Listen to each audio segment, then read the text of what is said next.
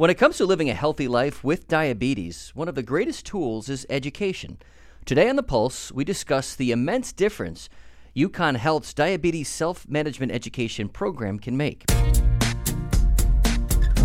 This is the UConn Health Pulse, a podcast to help you get to know UConn Health and its people a little better and hopefully leave you with some health information you'll find useful.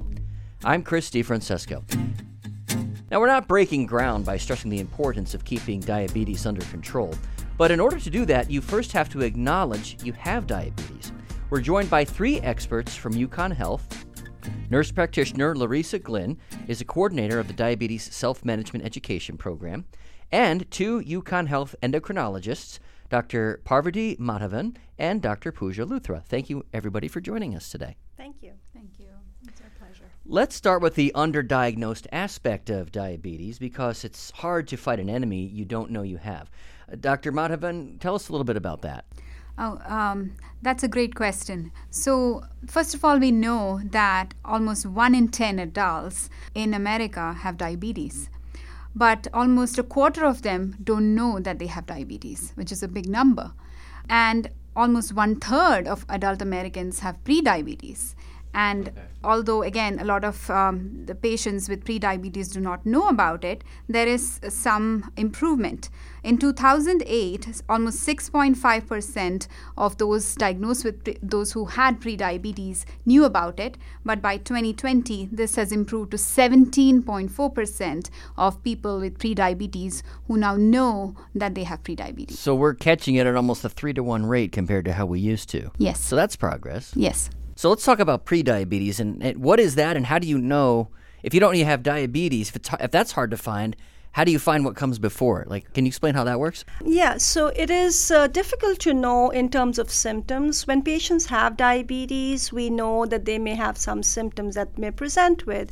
If the sugars are really very high, then patients may present with uh, unexplained weight loss. They may be going to the bathroom a lot for urination, or they may be very thirsty. However, prediabetes is a silent condition. Most patients have no idea. So we recommend that. Uh, uh, if you have risk for developing diabetes, and those risk factors would be if you're overweight or obese, if you belong to certain ethnic groups uh, like the Asian, South Asian community, African Americans, or Hispanic community, then your risk of having prediabetes may be high if you have a family history of diabetes or you have high blood pressure, high cholesterol, um, if you had gestational diabetes or diabetes that was initially diagnosed in pregnancy, all of that increases your risk. So if you have those risk factors, um, you probably want to talk to your primary care physician about getting screening blood testing done. And prediabetes can be diagnosed in a variety of ways. Sometimes you can do something called hemoglobin A1C or glycated hemoglobin. That's a blood test that measures the glucose content in the blood. Or you can do a fasting blood glucose, and then some people do uh, other testing or more you know, sophisticated testing to diagnose it. So it's basically diagnosed on screening testing because it's otherwise a silent condition. Okay, I, am going to go back to in a little while um, the implications of what diabetes can ultimately do, especially if it's not treated or managed. But before we get to that, let's talk about what happens when you do have it and you do want to manage it, the education portion of it. Now, Luriza, you are the program coordinator for UConn Health's Diabetes Self Management Education Program.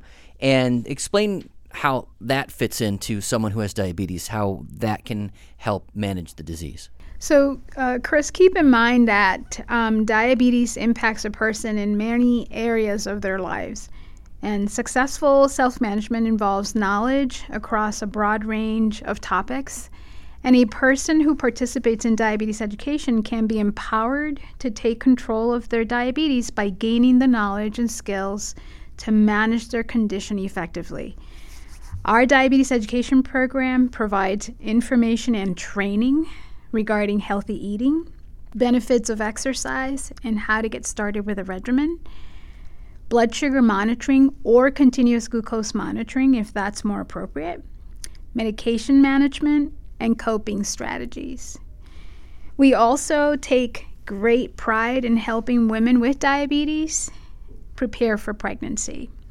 Now, getting back to when we talked about the path from prediabetes to diabetes, and then it's somewhere along that way the person finds out whether he or she actually has it, and then that kind of sets on the trajectory of how to manage it. At what point on the prediabetes to diabetes spectrum, and we're talking type 2 now, right? Adult onset. Mm-hmm. At what point along that spectrum do things start to become irreversible? And is there a point where if you get to the pre-diabetes stage, you can kind of stop it from progressing and kind of revert back to more of a healthier place? So, diabetes, pre-diabetes, and even insulin resistance, and sometimes some other conditions like PCOS, they all fall into the box of metabolic syndrome. And uh, in most cases, you can go from one end of the spectrum to the other end with lifestyle changes. We try to aim for a 5 to 10% body weight loss when um, someone is diagnosed with metabolic syndrome. And with great medications that we have available now, that will also help with weight loss sometimes even if you have the diagnosis of pre-diabetes with adequate amount of weight loss and exercise you can go into the pre-diabetes or even insulin resistant end of the box but many a time, after prolonged, say, several decades of having diabetes, sometimes the beta cell function, which is the, the part of the pancreas that's making the insulin, can deteriorate. And at that time, patients can develop a need for or insulin dependence. But a lot of time even patients who are on insulin with a um, good amount of weight loss can decrease the amount of insulin that they are using. The risk of going from pre-diabetes to diabetes is a continuum and any time when you have substantial weight loss there can be improvement in the uh, glycemic control and the blood sugar control. I also want to point out that even though um, the blood sugar control may get better the risk of dying earlier and having cardiovascular events and stroke it, continues to, you know, it's, it's, also across the continuum. So it's very important, even if people have pre-diabetes, that one not only they take good care of themselves and help to lose the weight to reverse that condition, but having pre-diabetes also puts people at risk for having heart disease and stroke, just like somebody who would have diabetes. So it's important to pay attention to this condition and not take it lightly because these are serious health issues. Now, do you find, and this could be for any of you, either in the diagnostic portion, the treatment portion, or the education portion, what do you find the biggest challenges are for patients? What do they say are their biggest challenges to try to, uh, because there's obviously a level of discipline that's involved and self discipline that's involved and managing and a lot of lifestyle decisions that need to go into this to maybe not progress down that continuum as you were saying. But what are some of the biggest challenges that you hear from your patients?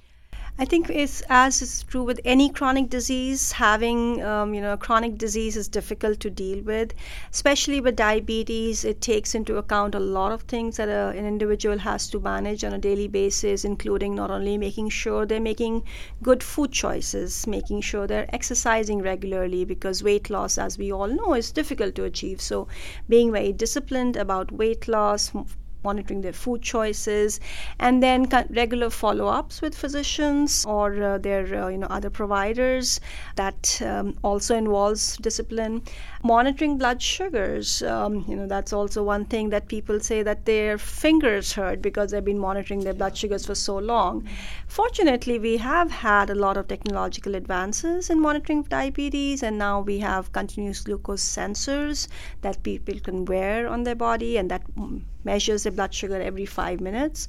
Um, and then, obviously, as Dr. Madhavan pointed out earlier, we have lots more medication that are helpful in um, improving their control and also helping with weight loss. Uh, so, we have a lot of um, treatment options in our armamentarium of treatments. You know, I agree with Dr. Luthra that there are day to day decisions that our patients that are affected by diabetes have to make. There's also a psychosocial and emotional component to all of this, and being aware of that piece, uh, not just with diabetes, but this is with every chronic condition, but be, and especially diabetes, taking the guilt off of their shoulder and really tackling in moving forward uh, what they have to adopt in terms of the uh, self care behaviors that Dr. Luthra has outlined to, to gain success in um, not only improving their diabetes control, uh, but their overall health.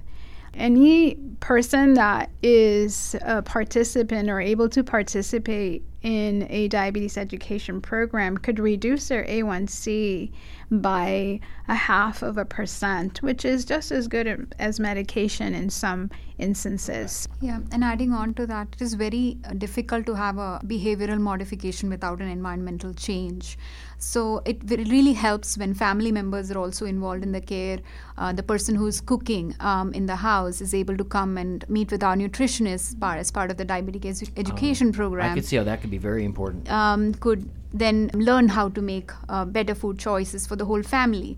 If another family member is also coming to our education program or even to come to see our endocrinologist, uh, we always counsel about exercise and diet. And if another family member is also involved in doing that, then the environment changes and it's much more easier to implement that behavioral modification whether it's a partner or a child or whoever or a friend, if someone else is also doing the exercise, it becomes much more easier to go along with it.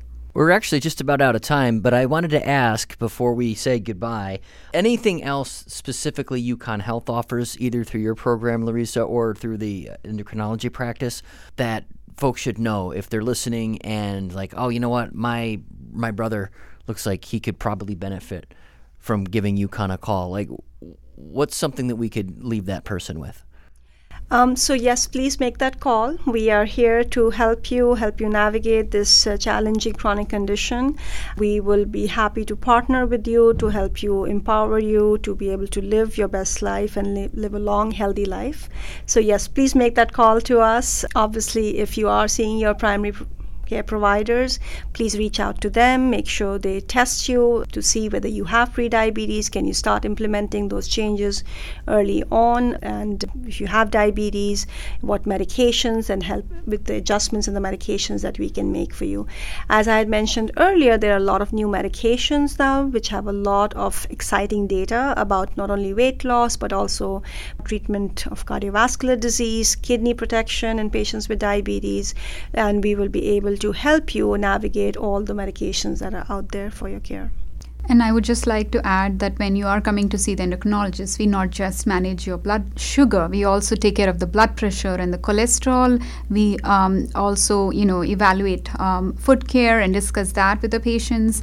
And if um, there is a threshold um, that we are, you know, screening you for diabetic kidney disease, we have all the specialities at UConn, uh, which including, you know, retina specialists, nephrologist, podiatrist, who all are involved in care of a person with diabetes diabetes, neurologist, all those specialities are available at UConn, and we uh, refer them when the time is correct um, to have all those aspects also taken care of. What is it about diabetes care and education at UConn Health that makes it stand out?